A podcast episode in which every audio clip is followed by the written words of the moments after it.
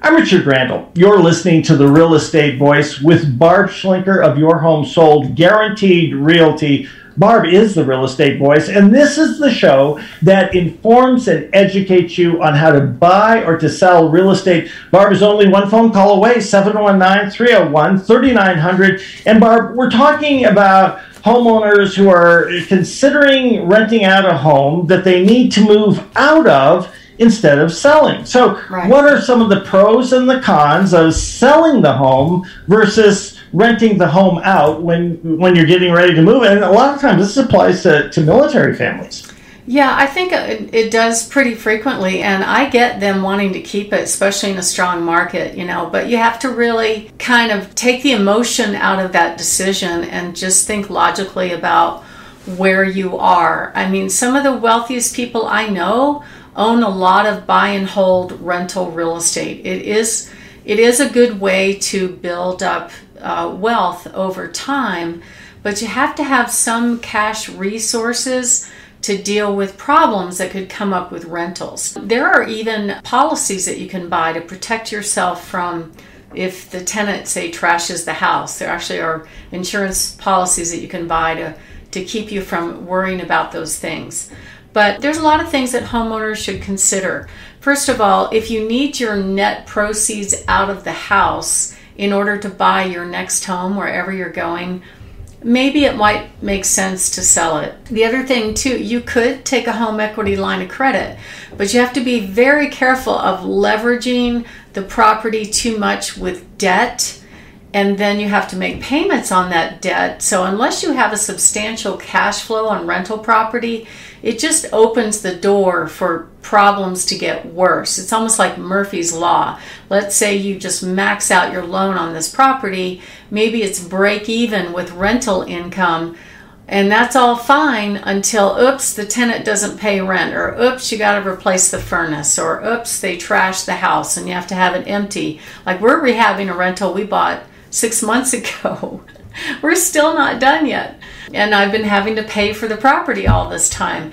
If you don't have the cash resources to do that, it could really become a nightmare for you. So that's one thing. You have to have some good cash reserves set aside just in case Murphy's Law steps in. If you're leaving the area and you're not commonly a property manager, I would also hesitate on renting it out, especially if you don't plan to come back into this area in the future because it's harder to check on it. There are some really good property managers out there that I can recommend that I trust, but at the end of the day, it's always better with your own eyes on it. I remember helping a military family once. They bought this beautiful home over in Claremont Ranch, had brand new carpet. It was so nice when they moved in.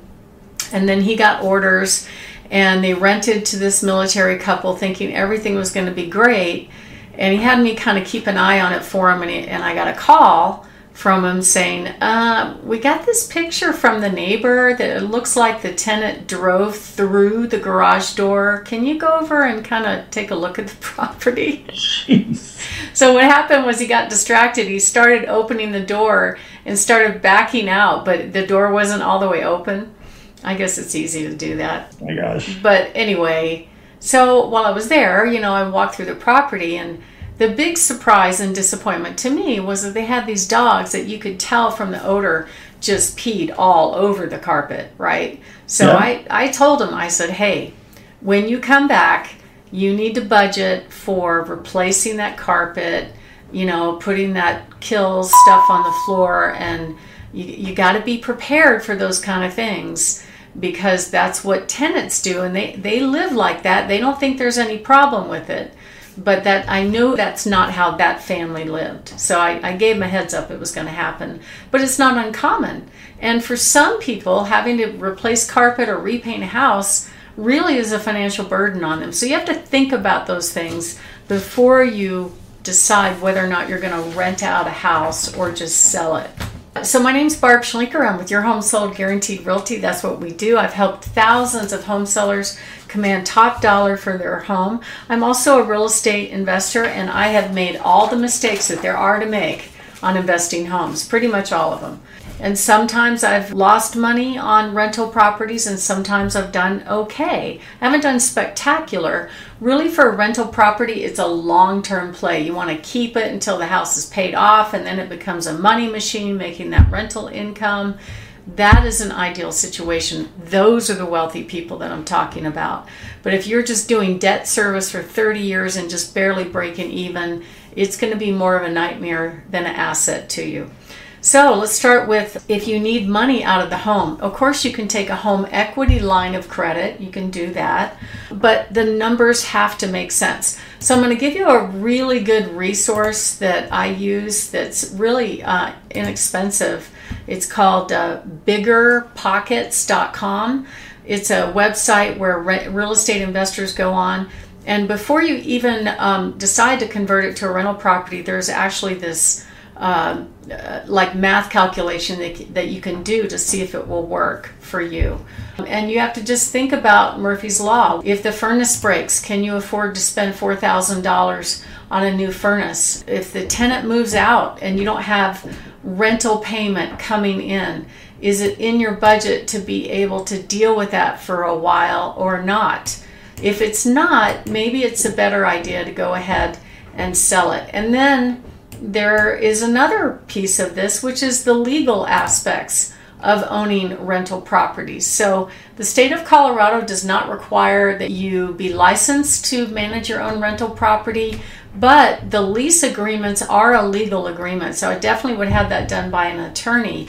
And then how do you handle deposits? It's actually other people's money. There are rules about that. How do you handle repairs? How do you handle maintenance? How do you handle evictions? There's so many decisions that have to be made when you're dealing with rentals and most of it's not a good time. I can tell you that. The only thing good is the checks coming in and watching the equity go up over time. What are your thoughts on that, Richard?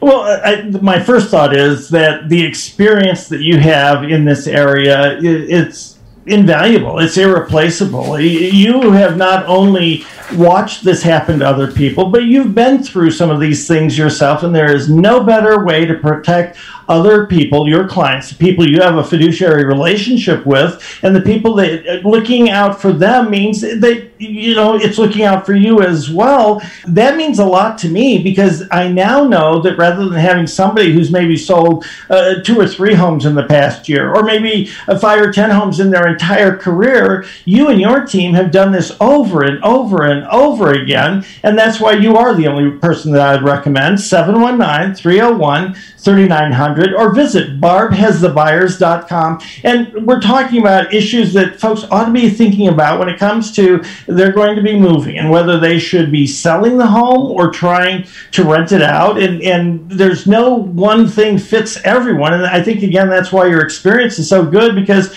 you can try to help advise people as to what is best for them and their unique situation. What, what are some of the other things that people ought to be considering when they when they make this decision, Right. Well, well, just a lease agreement. Uh, we actually had an attorney draft ours, and some of the things that you have to think about, like you have to specifically prohibit them from growing marijuana in the house. you know, otherwise, if it's not in the agreement, it's okay for them to do that. You have to put in the agreement that when you do go to sell it and their lease is about to come up, that the tenant will allow you to show the property to prospective buyers. If that's not in the agreement, they have tenants' rights and you can't let people in to do that. So there's there's all these things that, that you really need to think of as a landlord and it does involve hiring attorneys to get all that stuff in place and in writing. What are the rules around handling repairs? That's a big deal. Let's say the furnace needs to be serviced. Let's say the dishwasher goes out. Uh, one time somebody complained one of my rentals that the disposal went out. This is years ago. So the plumber went out there and they said, Barb, they dropped coins down in the disposal. That's why it failed. so, I mean, you don't want those kind of surprises of course, and then evictions are absolutely the worst case scenario. It's never a good thing. It is a legal action. You really need to have an attorney handle something like that. I don't recommend doing it on your own. I know investors that do it on their own. It can be done that way. But at the end of the day, it is a legal thing. It's a really bad day to have have to have somebody's stuff thrown out in the front yard and all the vultures are around trying to steal their stuff and it's miserable. It really is. So it's not my idea of fun. And if you're not even going to be in the state, it's even worse. You have no idea what's taking place. So I think yeah, you have to think twice. Uh, if you have the expertise, it may not be an issue. And the other thing is, a lot of people assume that, oh, well, if I have rental income from the property and then I go to another state and buy another house, I will get full credit for the rental income. And actually, I recently found out from my lender, they said unless you already have rental properties, they won't count that as rental income. So there's a lot of things that could really put roadblocks in your way, and you have to think about it before you actually make the decision. And we, we would love to give you our expertise on that if you want to call us and talk to us. A lot of people also ask about whether or not they can show the home while it's being rented. It's a maybe, it kind of depends on how the tenant makes it look. Some tenants make it look great and some not so much. Some are not very interested in you showing it because they're going to have to leave. So it does present all these kind of issues that you have to deal with. But you can give us a call anytime at Your Home Sold Guaranteed Realty and call us at 719 301 3900. We'd love to talk to you about it. Richard?